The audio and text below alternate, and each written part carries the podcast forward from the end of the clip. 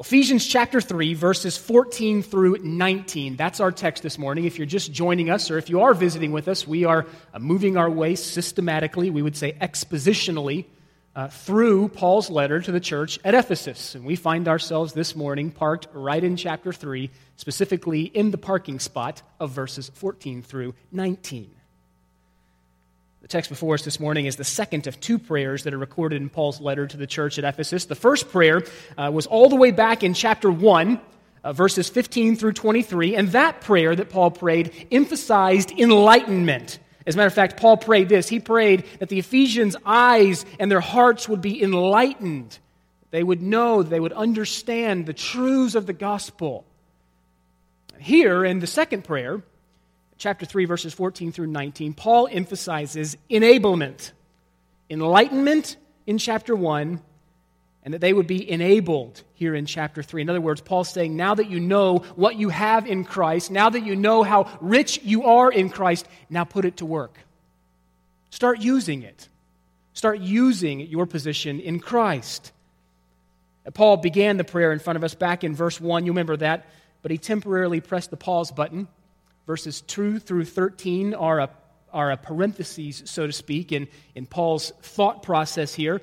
Paul pressed the pause button in verses 2 through 13 to reemphasize some very important truths concerning the gospel message and his ministry. Remember, I mentioned a couple of weeks back that I think Paul pressed the pause button on his prayer because he wanted to over engineer the Gentiles' theology.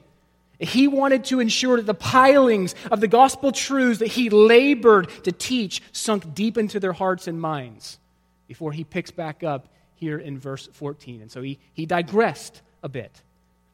But the prayer that Paul began in verse 1, he picks back up this morning in verse 14.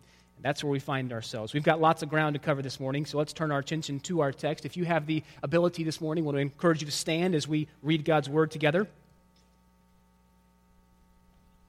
Paul, writing under the inspiration of the Holy Spirit, in Ephesians chapter 3, verses 14 through 19, pins the following words.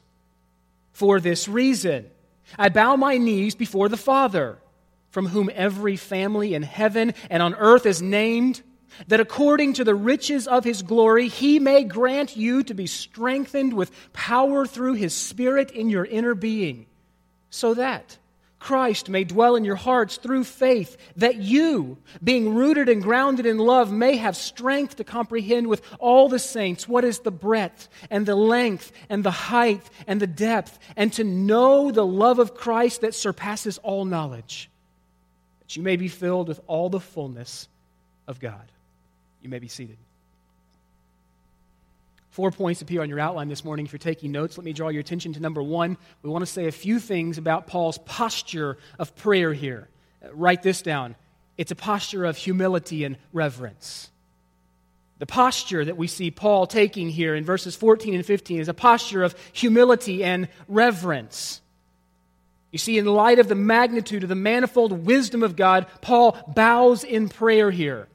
I want you just to imagine for a moment what that must have been like for the Roman guard whom Paul was tethered to as he's on house arrest here in Rome. Paul says, I bow before the Father. Literally incarcerated on some form of house arrest, chained to a Roman soldier. Perhaps the opening statement of Paul's prayer here, for this reason I bow my knees before the Father, perhaps that opening statement doesn't strike your attention, especially if you are accustomed to kneeling when you pray. But Paul's posture here in verse 14 is significant. It's very significant because standing was the usual position that you would find a pious Jew praying. Jesus told the parable in Luke chapter 18. He said, Two men went up to the temple to pray, one a Pharisee, the other a tax collector. The Pharisee, standing by himself, prayed thus God, I thank you that I'm not like other men, extortioners, unjust adulterers, or even like this tax collector. I fast twice a week. I give a tenth of all of my tithes. But the tax collector, standing far off, would not even lift his eyes up to the heaven, but beat his breast, saying, God, be merciful to me, a sinner. Standing was the posture, was the position that you would oftentimes find a pious Jew praying in. Even today, Jews stand at the Wailing Wall in Jerusalem, rocking back and forth as they pray. But the position of the body isn't as, as nearly as important as the attitude of Paul's heart here. You see, Paul's bowing before the Father expresses more about what's going on inside of him than it does express what's going on outside. You see, Paul's posture here, it isn't meant to be prescriptive, but it does tell us something about Paul's humility and his reverence before the Lord. You see, whether we bow our, our knees isn't the important thing, but that we bow our hearts and our will to the Lord in prayer, that is important. That we bow our hearts and bow our wills to the Lord in prayer. That's the vital matter. The posture that Paul takes here is one of great humility and reverence. And notice that Paul says, I bow my knees, and then he adds this phrase, before the Father. Father is the designation that, that Jesus used in prayer. It was the one that he taught his disciples to use when they prayed. Pray like this Father who is in heaven, hallowed be your name. What's the significance of this fatherly designation, you ask? Well, because God is our heavenly Father, we don't have to come to Him in fear and trembling. As a matter of fact, you look back at our text from last week, and we have boldness, we have access to God through the shed blood of Jesus Christ. We don't come to God uh, feeling like we have to appease Him in some way. Jesus has already done that for those who are in Christ. You see, as a loving Father, always accepts the advances of his children, even when they've been disobedient or ungrateful. How much more does our Heavenly Father accept his children, regardless of what they've done or not done? You see, Paul approaches the Father with boldness and confidence, bowed low in reverence and humility, but he approaches him and calls him by the designation Father. Father. Remember, the Jews took Jesus to task for using those words. You call God your father? That's blasphemous. But that is the very relationship, the filial relationship that we enter into when we come to know Christ savingly. You see, Paul and we alike approach God as Father with boldness and confidence, knowing that He is more than willing for His children to come to Him than they even are to come to Him. God is more willing for His children to come than we are of even going to Him. Let me say a few things this morning about the necessity of prayerfulness. That's what's taking place here. Paul's bowing his knees. Verses 14 and 15 are really the introduction of the prayer. Verse 16 begins Paul's first line or his launching out into the prayer. But uh, before we get there, let me say a few things about the necessity of prayerfulness. You see, for Paul, prayer was as essential to his spiritual life as breathing was to his natural life. Uh, John Piper once referred to prayer as the Christian's wartime walkie talkie. And that's not an irreverent way to describe prayer, I don't think. We must remember that we are behind enemy lines this side of eternity. Prayer is our one way communication to the Father. We communicate to Him through prayer, He communicates to us through His divinely inspired word. When we communicate to Him behind enemy lines, it, it is as if prayer is our wartime walkie talkie. When should we pray? Well, the answer to that is yes.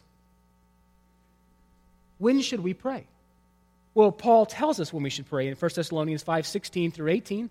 says that we should give thanks in all circumstances, that we should rejoice always, pray without ceasing, for this is the will of God in Christ Jesus for you. Hey, uh, by the way, there are things in life that we, we don't know whether it's God's will or not. Should I take this job or that job?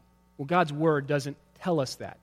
There is a lot that God's word does tell us clearly, but you can take this to the bank. When God's word says this is the will of God for you in Christ Jesus, friends, that's the will of God for you in Christ Jesus.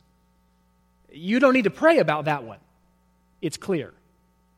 Rejoice always, pray without ceasing, give thanks in all circumstances, for this is the will of God for you in Christ Jesus. Uh, Charles Spurgeon once said this He said, We should pray when we're in a praying mood for it would be sinful to neglect such a fair opportunity. We should also pray when we're not in a proper mood, for it would be danger, dangerous for us to remain in such an unhealthy condition. You see, prayer is the way and the means that God has appointed for the communication of his blessings and his goodness to his children. A prayer communicates a lot about you. It communicates a lot about me, as a matter of fact. One pastor has referred to prayer as a window to the soul tell a lot about a person by what they pray for, what they don't pray for. As a matter of fact, what you pray for, by and large, is what you care about. What you don't pray for, you would have a more difficult time making a case for your care for those things. We pray for that which we care for and care about. We don't pray or we neglect to pray that which we really don't care much about. You can tell a lot about a person by their prayer.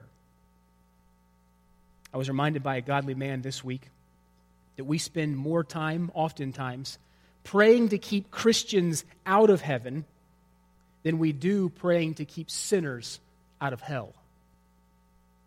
Think about that for a moment. We spend much more time praying that the Lord would leave our precious ones here, that He would heal their bodies, than we do praying that the Lord would keep sinners out of hell. Our prayers communicate a lot about our view of God. If we have high and lofty thoughts and a high and lofty view of God, our prayers will be reflective of that. Thou art coming to a king, large petitions with thee bring. For his grace and power are such, none can ever ask too much. You believe that? Your view of God will tell whether you believe that. Our prayers communicate a lot about how we view God. Our prayers communicate a lot about how we view ourselves. You see, prayer communicates dependence, amongst other things. When, when we bow our hearts, when we bow our heads in prayer, what we're communicating in our prayer is that I am an all needy beneficiary and God is an all sufficient benefactor. That's what I'm communicating when I pray. Is I'm in need and God can supply. I'm in need and God can supply. Our, our prayers communicate a lot about our view of ourselves, how, how dependent we believe ourselves to be. Our prayers also communicate a lot about our view of our circumstances. If we're being honest, and this stings just a little bit for me, most of our prayers fall into one of two categories either pain avoidance, it's a prayer like this Lord, this hurts, please make it stop, would fall in that category, or the category of a change of circumstances. It's, Lord, I don't like this, will you change it, please? Lord, it hurts, make it stop, or Lord, I don't like this, will you change it, please? Now, let me, let me connect this back to the text here just a little bit. Paul is tethered to a Roman guard incarcerated in Rome, and the thing that is on his mind is not even his own present circumstances, but is the growth in Christ likeness, is the growth in godliness of the church in Ephesus. That's what consumes his thoughts. Lord, take away my burdens. That's not an ungodly prayer. As a matter of fact, Paul prayed that prayer back in 2 Corinthians chapter 12. I pleaded with the Lord three times that he would take this, take this thorn from my flesh. To, to pray that way, Lord, take away my burdens, it's not an ungodly prayer, but perhaps a better prayer is, Lord, give me stronger shoulders to bear this load. Lord, give me the strength. Give me stronger shoulders. Give me your grace that I might bear this load in a way that is honoring and pleasing to you, and in a way that reflects much of Jesus to a watching world. There's a few words about the necessity of prayer. Let me say a few things about the priority of prayerfulness. Mark chapter 1, there's a a wonderful text embedded there in Mark chapter 1, verse 35. It says, Rising very early in the morning, speaking about Jesus, while it was still dark, he departed, went out to a solitary place, your Bible may say a desolate place, where he prayed. Very early in the morning, while it was still dark, Jesus departed, went out to a solitary place where he prayed. There's a great lesson for us there and that lesson is this if Jesus, the eternal, incarnate Son of God, the one who, who is the exact imprint of the Father's nature, the one who spoke all things into existence and holds them presently together, drew his strength and drew his power and drew his guidance, even his words, from communing with the Father in prayer, how much more so do we? J.C. Ryle, which I would commend to you as a author that you ought to read. He said this He said, Sinless as he was, speaking about Jesus, he set us an example of diligent communion with God. If he who was holy and harmless and undefiled and separate from sinners thus prayed continually, how much ought we, who are compassed with infirmity, a praying master can have no prayerless servants. Those who ask little must expect to have little. Seeking little, they cannot be surprised if they possess little. It will always be found that when prayers are few, grace and strength and peace and hope are small. When, when prayers are found to be few, grace and strength and peace and hope, among other things, are usually found to be small. You see, Jesus, though he was God in the flesh, recognized in his, in his humanity that he was dependent upon the Father for his strength, for his ministry. We come up with so many excuses for our shallow prayer lives. And when I say we, uh, the, the, the target is right here, it's right square on me. I think the number one excuse for my and our lack of prayerfulness is oftentimes busyness. Busyness. But the problem isn't that we're too busy. The problem is that we've deceived ourselves into believing that we're as busy as we think we are. You catch that? The problem is not that we're too busy. The problem is that we've deceived ourselves into thinking that we're as busy as we are. We don't fail to pray because we're pressed for time. We fail to pray because we've perverted our priorities. I do everything that I have a priority to do. When I'm hungry, out of the way. Don't get between me and the Nutella jar. It's priority. Adoniram Judson come into you, wonderfully encouraging missionary, once said this. He said, You can do more than pray after you've prayed, but you can never do more than pray until you've prayed. What a model Jesus has given us of humble dependence upon God. Think about your own prayer life now. What does it look like? It's 168 hours in a week. It's challenging for me when I think about how little time I spend before the throne of grace, which is so accessible to me. I have boldness and confidence to approach the throne of grace. And how often I time, how often I under the umbrella or under the guise of busyness fail to find myself there. Let me direct your attention back to the text here. Paul says, For this reason, thinking about the manifold wisdom of God, thinking about being entrusted with all the glories of the gospel, being a preacher, a herald of the gospel, for this reason, I bow my knees before the Father in reverence and in humility. And then in verse 15, he goes on and he says, From whom every family in heaven and on earth is named. That's an interesting little phrase there. From whom every family in heaven and on earth is named. What does Paul mean here when he says that? Well, some people and the only way that you can get here is through some interpretive gymnastics, some, some biblical interpretive gymnastics. But some people have viewed that phrase, from whom every family in heaven and on earth is named, they have bent that phrase to say that God is the father of all men. Call this the universal fatherhood of God. You won't find that in your Bible. He's the creator of all things, the sustainer of all things, but he is father to his children. He is father to his children from whom every family in heaven and on earth is named, doesn't teach that God is the spiritual father of every being in the universe. That would be a poor exegesis. That would be a poor interpretation based on the whole counsel of God's word. Rather, when Paul says that, when he says every family in heaven and on earth, he's referring to saints in every age. In our current age and in ages past. Both Jews and Gentiles, and every other nationality for that case refers to saints of every age, those now in heaven and those remaining on earth, who because of Christ relate to God as Father and have derived their names, that name being son or daughter. Christian. A Christian just means little Christ or Christ follower. You've, you've derived your name.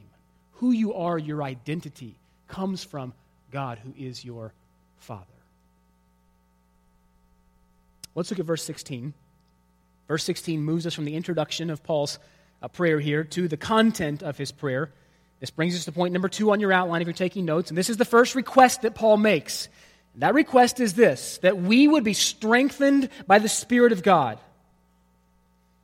Here's Paul tethered to a Roman guard, house arrest, incarcerated in some form there in Rome, and he's praying for this vibrant, growing church in Ephesus churches around the area of Asia Minor there. And his request is that they would be strengthened by the Spirit of God. Friends, if you ever want to know what to pray for another Christian, look, look at this and other biblical prayers as great models. If you ever wonder, what, what things should I be praying for my brothers and sisters in Christ? Here's a great example of the types of things, the content that we should be praying for our brothers and sisters in Christ. Paul prays that we would be strengthened by the Spirit of God. His first request of the Father is spiritual strength. He says, I pray that according to the riches of his glory, he, God, may grant to you to be strengthened with power through his Spirit in your inner being, so that Christ may dwell in your hearts through faith. What a request! We oftentimes pray things like this God, I pray that Jimmy would, would feel good today, and I pray that Marjorie would, uh, would, would do well at her meeting. And those are all fine and great, but, but where's the spiritual content of our prayers? Paul gives us some great spiritual content here with which we can model in our own prayer lives. What a request!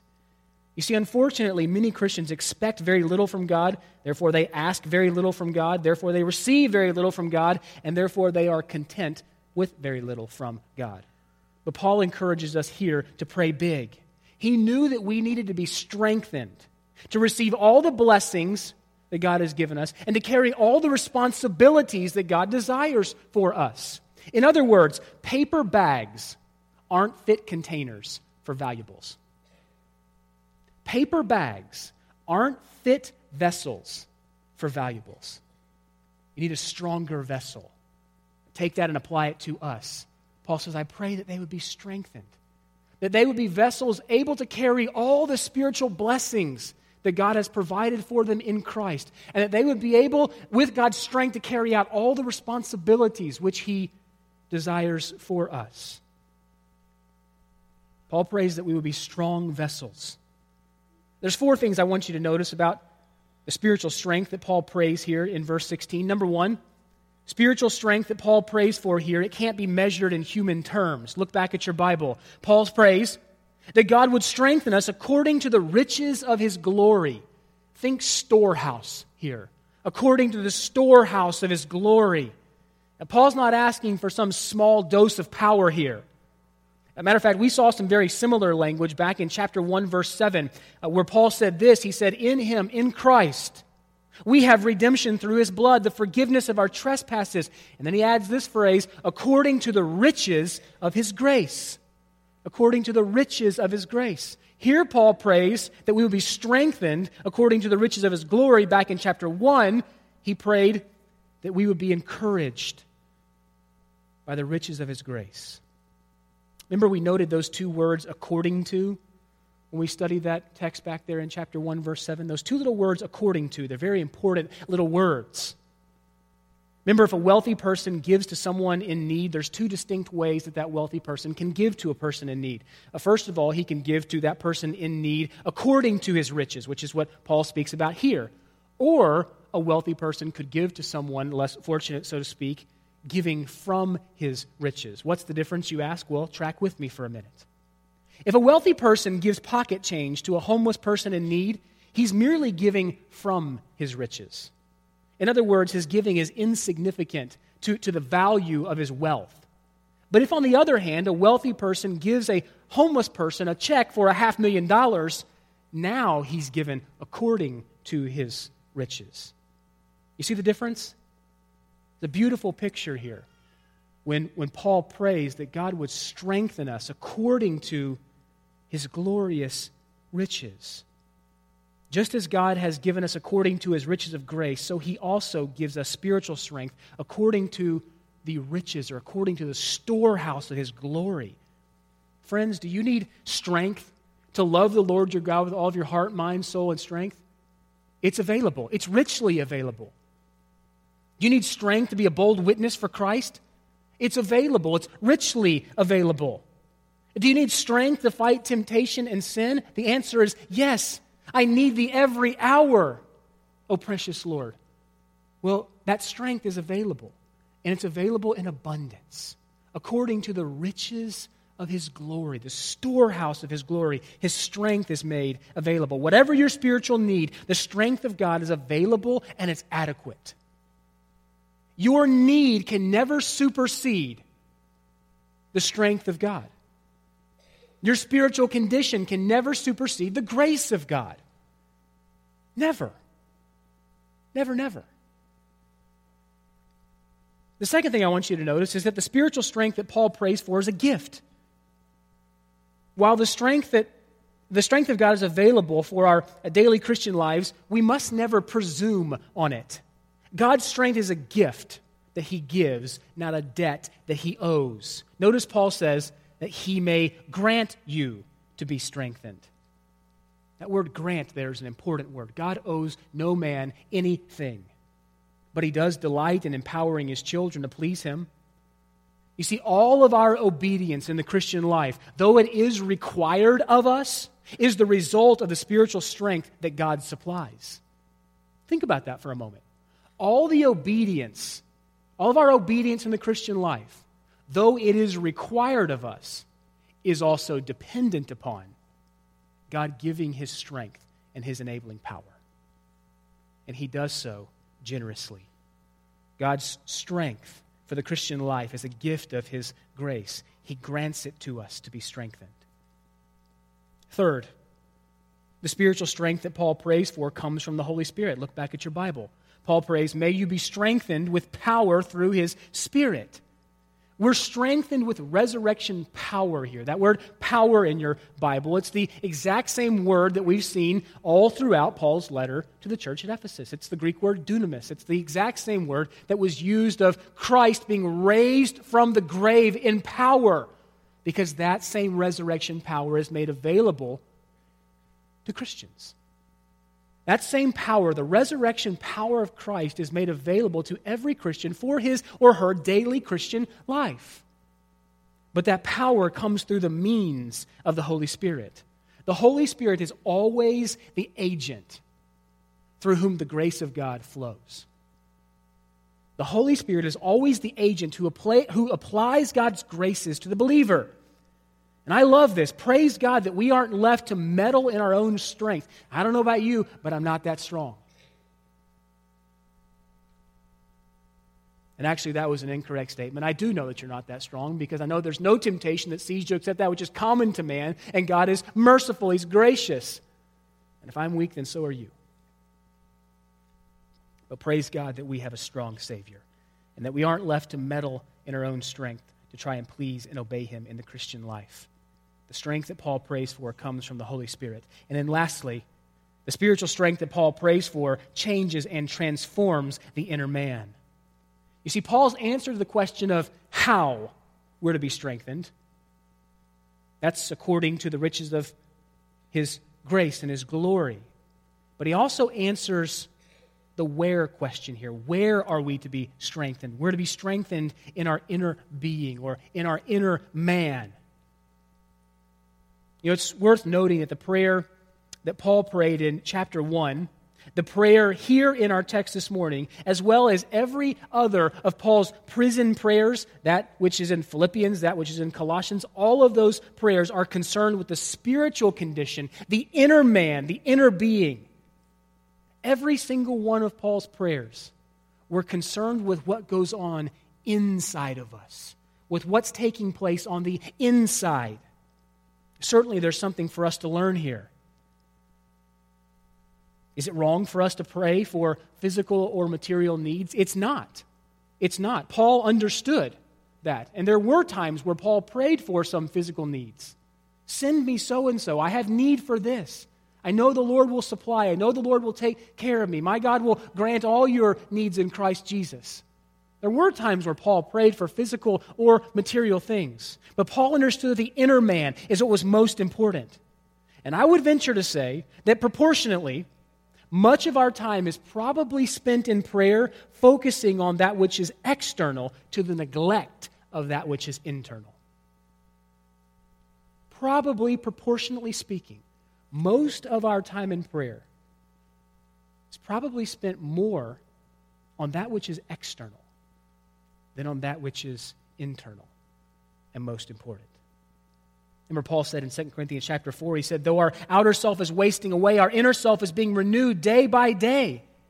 You know, I think about three precious saints who have gone to be with the Lord in the last three weeks. Outwardly wasting away. These bodies are, are not getting any better. We live in a Genesis 3 fallen, cursed world. And these bodies are subject to the effects of the fall, subject to the effects of sin. Outwardly, we're wasting away. But the inner man, the inner man, can be being renewed day by day. How? Input, input equals output. As we're, as we're flushing our hearts and our minds with the Word of God, as we're spending time communing with Him in humble prayer, the inner man is being renewed day by day.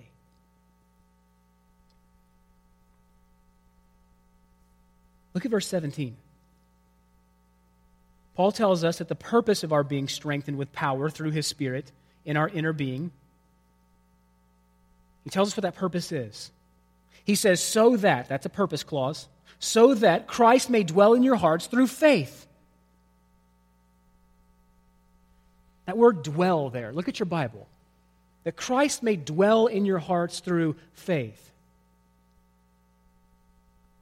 The word dwell is the Greek word katoikeo. It's a compound word consisting of the preposition kata, means down or below, and the word oikeo means to occupy a house. So the word dwell here has the idea of settling down and feeling at home in a believer's heart. Look back at that verse. So that Christ may dwell in your hearts through faith has the idea of Christ settling down and feeling at home in the believer's heart. Now, make no mistake about it, friends. If you are converted, if you truly know Christ by grace through faith, then He already resides in your heart. You possess the Holy Spirit. The word dwell here has the idea of Christ being at home, of Christ feeling at home in the Christian's heart. Christ already is resident in the heart of every Christian. That takes place the moment of conversion. If that weren't already settled, then Paul would not have referred to the Ephesians in chapter 1, verse 1 as saints. Paul isn't referring to Christ indwelling believers in salvation here, but rather in sanctification. In other words, what Paul is praying for here is a depth of intimacy that Christ may dwell in your hearts through faith. What Paul's praying for there is a depth of intimacy that we should be striving for. You see, as believers, we should yearn for an ever deepening fellowship and intimacy with Christ. Now, Some years ago, Robert Munger uh, wrote a short booklet entitled My Heart, Christ's Home. In that booklet, he pictures the Christian's heart as a, as a house in which Jesus moves about freely from room to room. And that heart, that house, it has a library, it has a living room, it has a dining room, it has a workshop, and it has many closets, as all of our hearts do. And in the library, which is the mind, Jesus finds all sorts of worthless things. And so he comes in and he begins to replace them with his word. And in the living room, that's, that's where fellowship takes place. He finds many worldly companions and many worldly activities taking place. And so he calls us to bring those under his lordship. In the dining room, that's where appetite takes place. He finds a list of sinful desires presented on a worldly menu. And that's our love for, for status and our gripping fingers of materialism and our lusts. And he begins to replace those with humility and meekness and love and all the other virtues which believers are to hunger and thirst for that please him. As he walks through the workshop of our heart, he finds many toys and trinkets that compete for our time and our allegiance and in the closet of our hearts, he finds there many hidden sins that are kept out of the sight of others. You see, it's only when he has cleaned every room, every closet, and every corner of sin and foolishness that he can settle down and be at home in our hearts. You see what he's saying there? A believer who's come to saving faith in Christ already possesses the Holy Spirit. Paul's not talking about conversion here, he's talking about sanctification. As we grow, in Christ's likeness, as we grow in dealing with our sin, there is a sense in which Christ begins to settle down and to be at home in our hearts. That's what Paul prays for here. He prays that we might bear more resemblance to Christ, that we would have a, an ever yearning, growing desire for intimacy with Christ, that Christ would be at home in our hearts by faith. I mean, what request? Again, let me, let me just call you to think about how we pray for our brothers and sisters. And does it look something like this? What prayers? Paul's first request is that we would be strengthened by the Spirit of God. Well, number three on your outline, and this is Paul's second request, is that we would comprehend the vast love of Christ. That we would comprehend the vast love of Christ. He wants us to be strengthened by God's Spirit, but He wants us to understand how vast Christ's love is for us. Look back at verse 17. Paul continues. And he says this He says, Being rooted and grounded in love, may you have strength to comprehend with all the saints what is the breadth and the length and the height and the depth, and to know the love of Christ that surpasses all knowledge. Paul uses two very unique words here in verse 17 to help us understand how we're to be growing in our understanding of Christ's love. The first word that Paul uses is the word rooted. Look at your Bible there. Rooted. Rooted is an agricultural term. You see, if a tree is to gain both nourishment and stability, it must sink its roots deep into the soil. Likewise, a Christian must sink his or her roots deeply into the love of Christ. Let me ask you this question, friends. Where, where are you drawing your source of nourishment, spiritual nourishment, and stability? Are, are you? Are you spending time in the Word? Are you taking advantage of the means of grace, the Word of God, prayer, the fellowship of like minded believers? Where, where are you going? Where is your source of spiritual nourishment and stability? If it's anywhere else, then the love of Christ, the vast love of Christ, as displayed in the Word of God, communicated to us by the gospel, then you have your roots in insufficient soil. A Christian must sink his or her roots deeply into the love of Christ. If you don't, you'll be like a tree with shallow roots and a ship with an anchor that's not long enough to reach the bottom of the ocean's floor. If there is to be power in the Christian life, strength in the Christian life, there must be deep roots embedded in the love of Christ for us. The second word that Paul uses is the word grounded. If the word rooted is an agricultural term, the word grounded here is an architectural term speaks of construction. It refers to the foundations upon which something is built. You see, the most important part of any structure is its foundation. You, you, you don't, if you don't dig deep, you can't build high. If you don't dig deep, you can't build high. You see, storms, what storms do is they reveal the strength of roots. If you don't have a solid foundation, that's a firm grasp of the gospel and all its truths, then when the wind and the waves of life howl, and they will, all you need do is live long enough, and the wind and the waves of life will howl, then you will be tossed to and fro. Remember, Jesus told the, the parable in Matthew chapter 7. Everyone who hears these words of mine and does them will be like the wise man who built his house upon the rock. When the rain fell and the floods came and the winds blew and beat upon the house, it did not fall because it had been founded upon the rock. And the text goes on and tells us the tragedy of the converse. You can't build high unless you dig deep. We must have a strong foundation. We must be grounded, not only rooted in the love of Christ for us, but grounded in the gospel and all of its truths.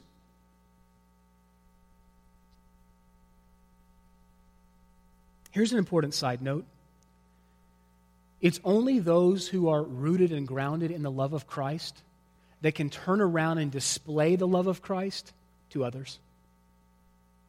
Only those who have roots that are sunk deeply, that are embedded deeply into Christ's love for us, as displayed on Calvary's cross, that can turn right around and love others the way that God calls us to love others. Same thing is true about grace and mercy.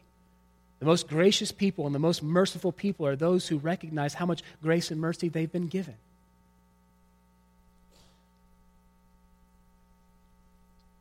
Paul goes on to say, Look at your Bible. He says, May you have strength to comprehend with all the saints what is the breadth and the length and the height and the depth of the love of Christ.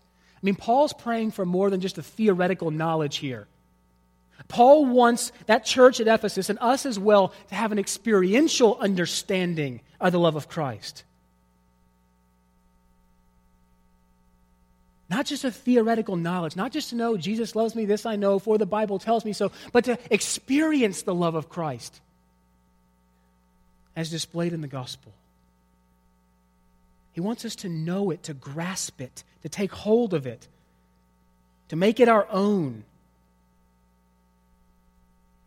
The word comprehend there in your Bible stems from the Latin word prehendere. It means to grasp something.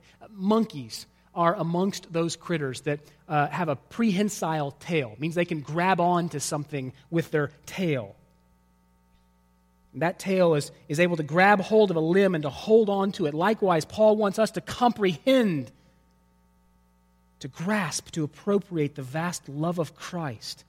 Where does this, where does this comprehension come from? Paul wants us to comprehend with all the saints what is the breadth and the length and the height and the depth of the love of Christ. Where does that comprehension come from? Where does that understanding come from? Not just a theoretical knowledge, but where does that experiential knowledge of the love of Christ come from? Well, friends, it comes from being immersed in the Word of God.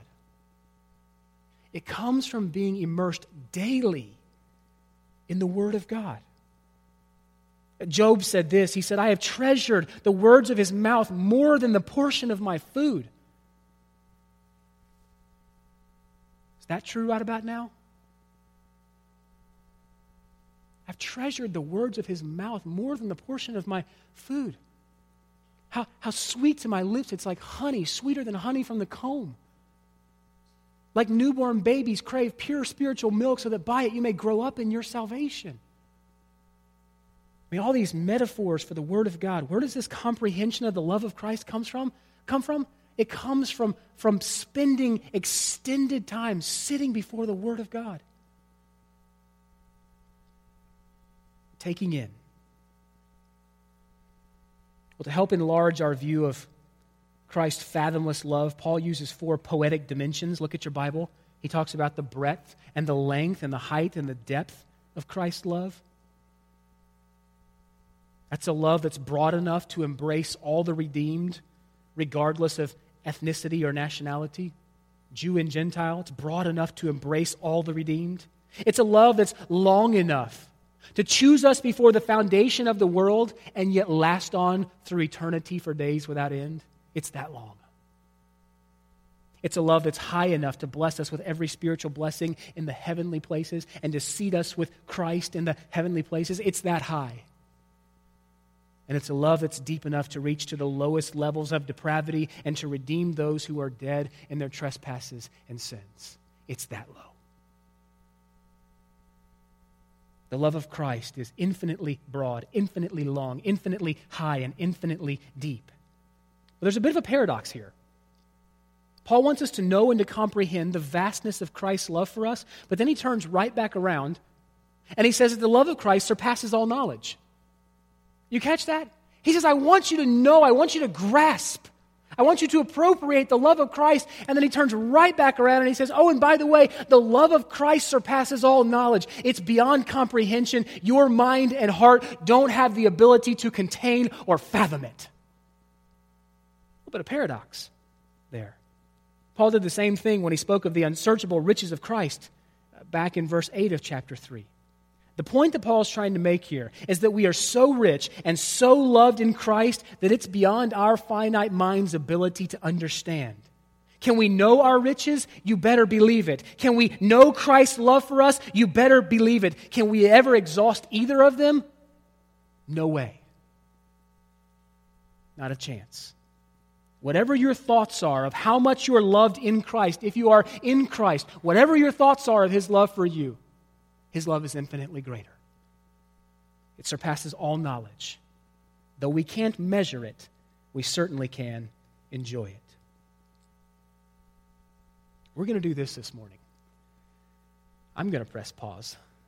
And we're going to pick right back up here next week. So I'll hold you in a bit of tension and a bit of anxiousness as you think about Paul's third prayer request here. I'll give it to you if you want to fill it in, and that's that, that we would be filled with all the fullness of God. It comes right from the text there in verse 19. That's Paul's third request. We'll pick right up there next week. But let me ask this question What about you? Does Christ reside in your heart by faith? Is he actively cleaning the rooms of your heart? Is your inner man being sanctified, renewed, changed, strengthened? Are you bearing more and more resemblance to the Lord Jesus Christ? Are you firmly planted, rooted, and grounded in the love of Christ? Is your gospel foundation strong? Are you being filled with all the fullness of God? We'll talk more about what that means next week. Is that true of you? I hope so. I hope you're growing in those areas, at least that the, that the bud of the flower is, is beginning to open in those areas of your life. But if you're here this morning and you don't know Christ by faith, you're here this morning and, and you profess Him with your mouth, but you don't possess Him by faith and repentance, then we just would encourage you to concede right where you sit. Concede this moment that you're a greater sinner than you ever dared imagine and that Christ is a greater Savior than you ever dared hope. Just concede that right where you sit and receive his matchless mercy and grace. Receive his pardon full and free, paid for on Calvary's cross, and ready to be imputed to your account by simple faith and humble repentance. Repent and believe, and receive his full, and his full forgiveness. Paul has uttered some high theology here in our text for this morning, and that theology, theology, if we correctly understand it, always leads us to doxology. It's praise. Rightly understanding the character, nature, and attributes of God should always lead us to lofty praise. And we'll see that when we gather again next week as well, because Paul ends chapter 3 with a high doxology.